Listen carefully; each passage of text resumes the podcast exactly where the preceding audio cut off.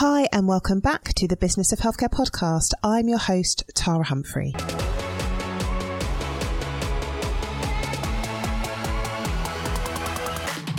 I run an award winning healthcare consultancy specialising in supporting primary care networks. I'm a facilitator. I am a mum of three. I have an MBA, and I would class myself as a bit of an adventurer. And I absolutely love all things business, all things leadership, all things management. So I created this podcast for clinical and non clinical colleagues working in the field of health and care, and for those of you looking to develop your leadership skills. Every week, we release an episode which focuses on the hard and soft skills required to lead in this increasingly complex environment as we move to delivering more integrated care. So let's jump into this week's episode.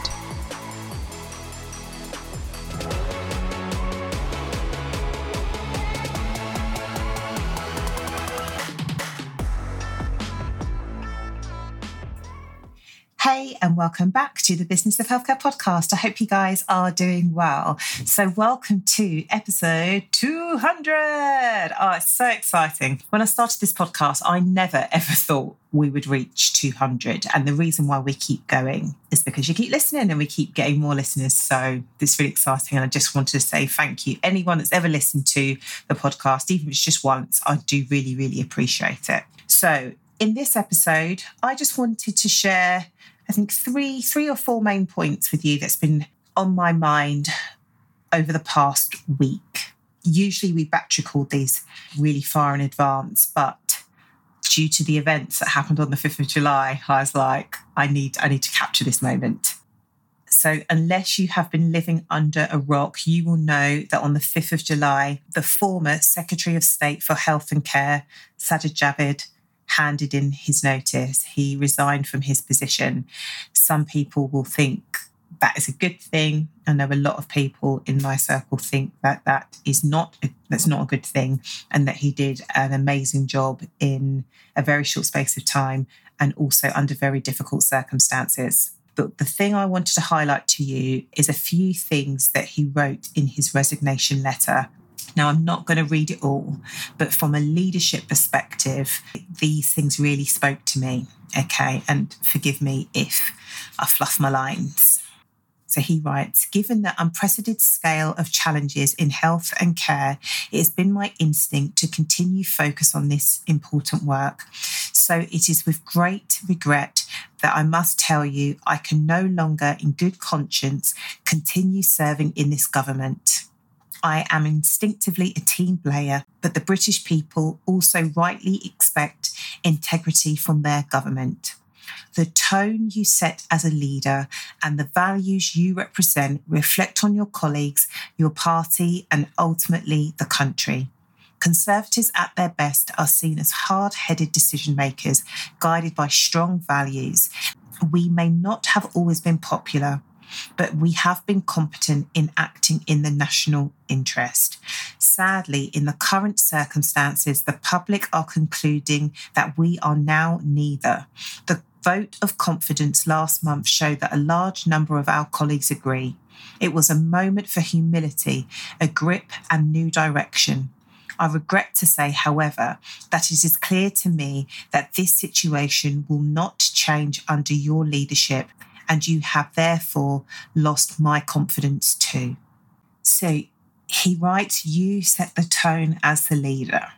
I am saying, You, the listener, I, myself, we set the tone as the leader of our organization and of our department, our network. It's so important. People look to us.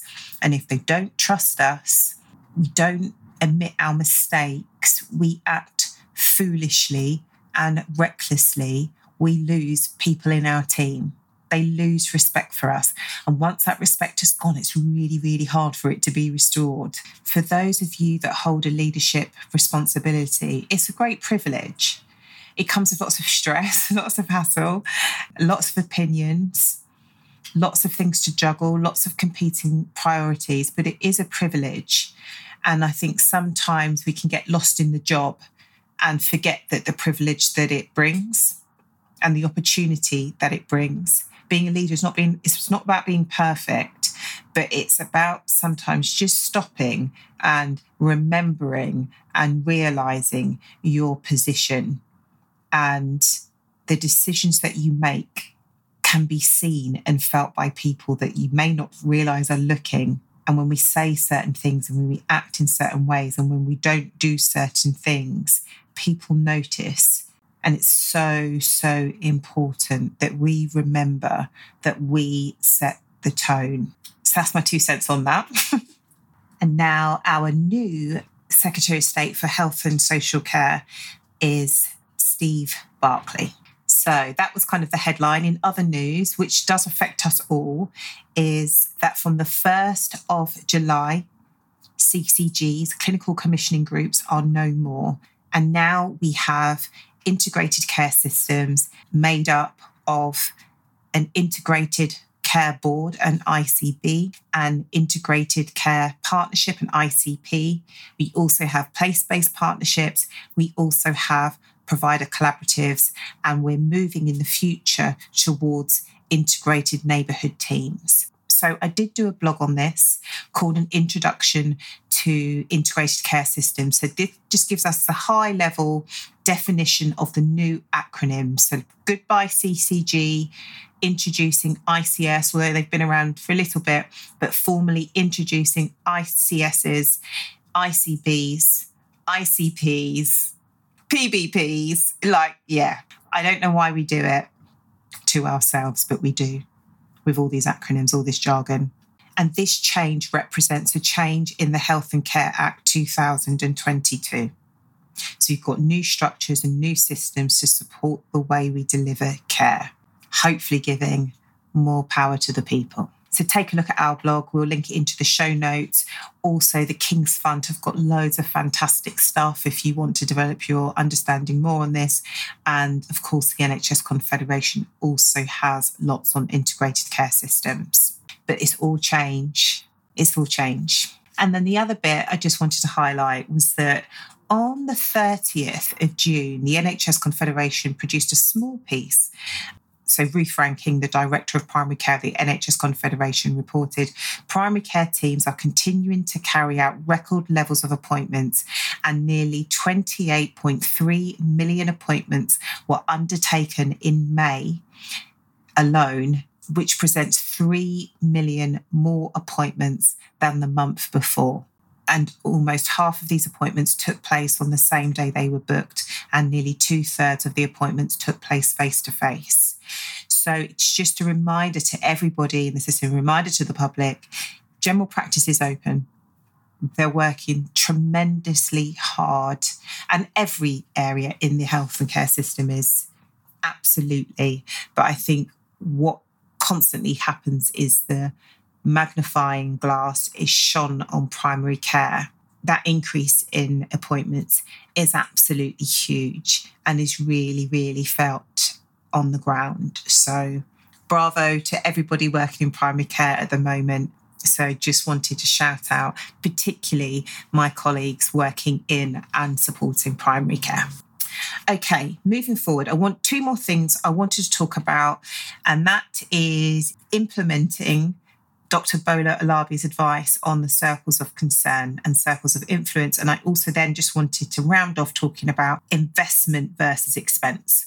So let's start with Dr. Bola Owolabi. She came onto the podcast a couple of weeks ago, episode 198. You have to listen to it if you've not already listened to it, and listen to it again. I've listened to it like four times. I really, really liked it. But I was telling somebody about the advice um, Bola gave around the circles of concern and circles of influence.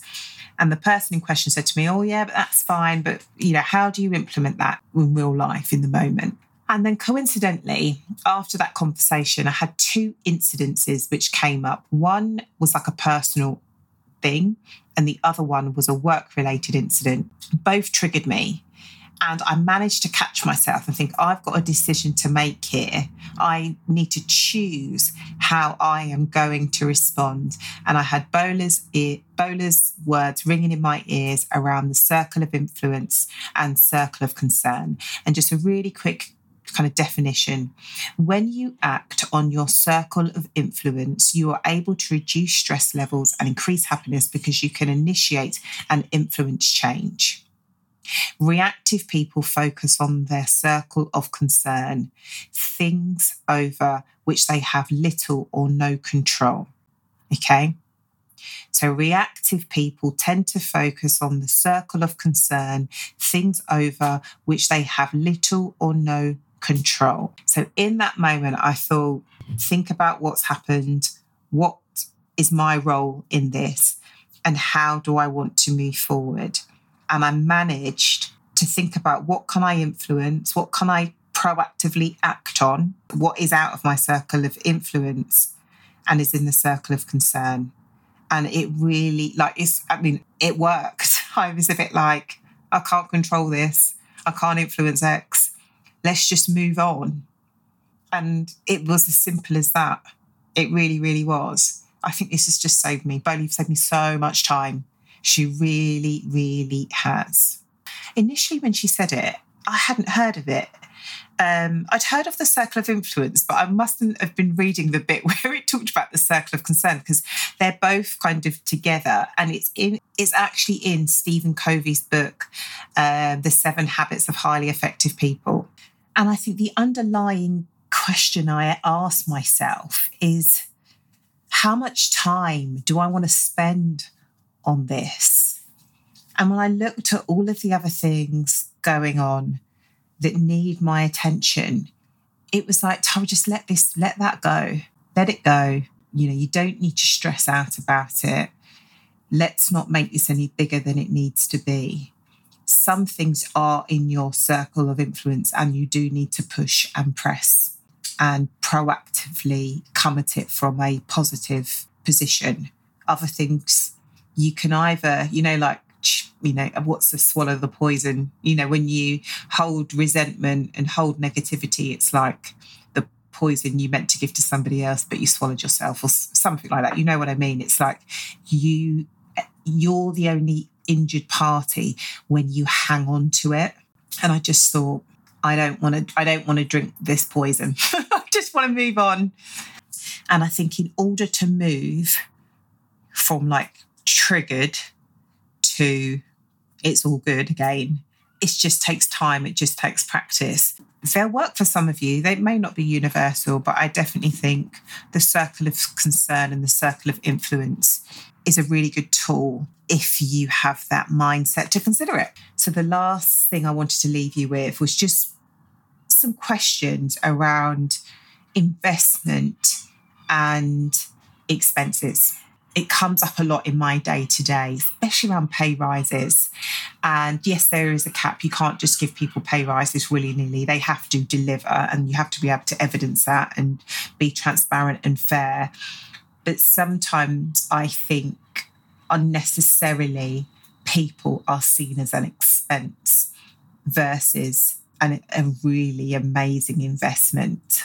And when we're thinking about technology, it's seen as an expense, but it's an amazing investment in order to deliver value over and over and over and over again. And giving people the right tools is an investment if the budget allows, versus keep that pot of money there, look at it and but no, no, we, we can't afford it or they're not worth it. And I think when it comes to tools and tech, when it comes to people, they are an investment. I really do believe that the budget's not unlimited. You'll speak this. I'm a small business owner. There is a cap, absolutely. It's either public money or if you're the business owner, it's it's my money or the business's money. But where possible, we want to show people that we value them. That investment may not even always be in allowing a little bit more flexibility. It's like, how do you show your team that you value them? How do you show yourself that you value yourself? And you invest in yourself, you invest in your team, and not always to see it as an expense that you've just, you know, once that money's gone out, you're never going to see it again. It's an investment in allowing you to move forwards. Keep track of your investments and you want your investment to grow. Absolutely. Otherwise, it is just an expense. But to be very mindful, really think is this an investment? Is this an expense? What expenses do we have? What investments do we need to make? What's the expectation for that investment? And how can we help it grow? And how can we maintain our investment and making sure that you've got adequate cover so if things break or if things go awry, you can protect it and it's not just something you have to chuck away and then start from from scratch. So that's just my thought around investment and expenses. So, to close out this episode, just a bit of a summary. We started off with a bit of healthcare news, which we don't usually do, something a little bit new. Let me know if you like it. Goodbye, Sajid Javid, and welcome Steve Barclay, who is our new Secretary of State for Health and Social Care, appointed on the 5th of July. Goodbye, CCGs, as of the 30th of June. Welcome formally integrated care systems, integrated care boards, integrated care partnerships, provider collaboratives, place based partnerships. We've got integrated neighbourhood teams on the horizon, acronyms galore. I also shared the humongous volume of GP appointments, um, which took place in May, nearly 28.3 million in GP appointments and that is 3 million up from the month before. So huge. I did want to revisit the circle of influence, circle of concern, because I think that that is a concept and a tool that we could all benefit from. I think it really, really, really is good. And for those, if you've not read it or need to reread it, I am going to reread the whole book the Seven Habits of Highly Effective People, which talks about circles of concern and circle of influence. And then I just ended on just my take on investment versus expense. I hope that this is helpful. I hope that this is valuable. See you in the next episode.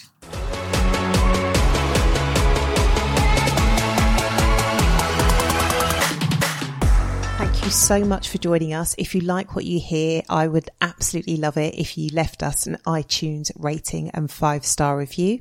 I know many of you give us a shout out on social media, which is lovely to see you guys listening to the podcast. So please come and find us on Twitter at THC Primary Care, on Instagram and on LinkedIn. Just look for Tara Humphrey. And if you're not subscribed to our newsletter, please do. You get to hear more insights, more confessions, some tips and tools and a roundup of our activity over the week. So click on join the newsletter in the show notes and I will see you in the next episode.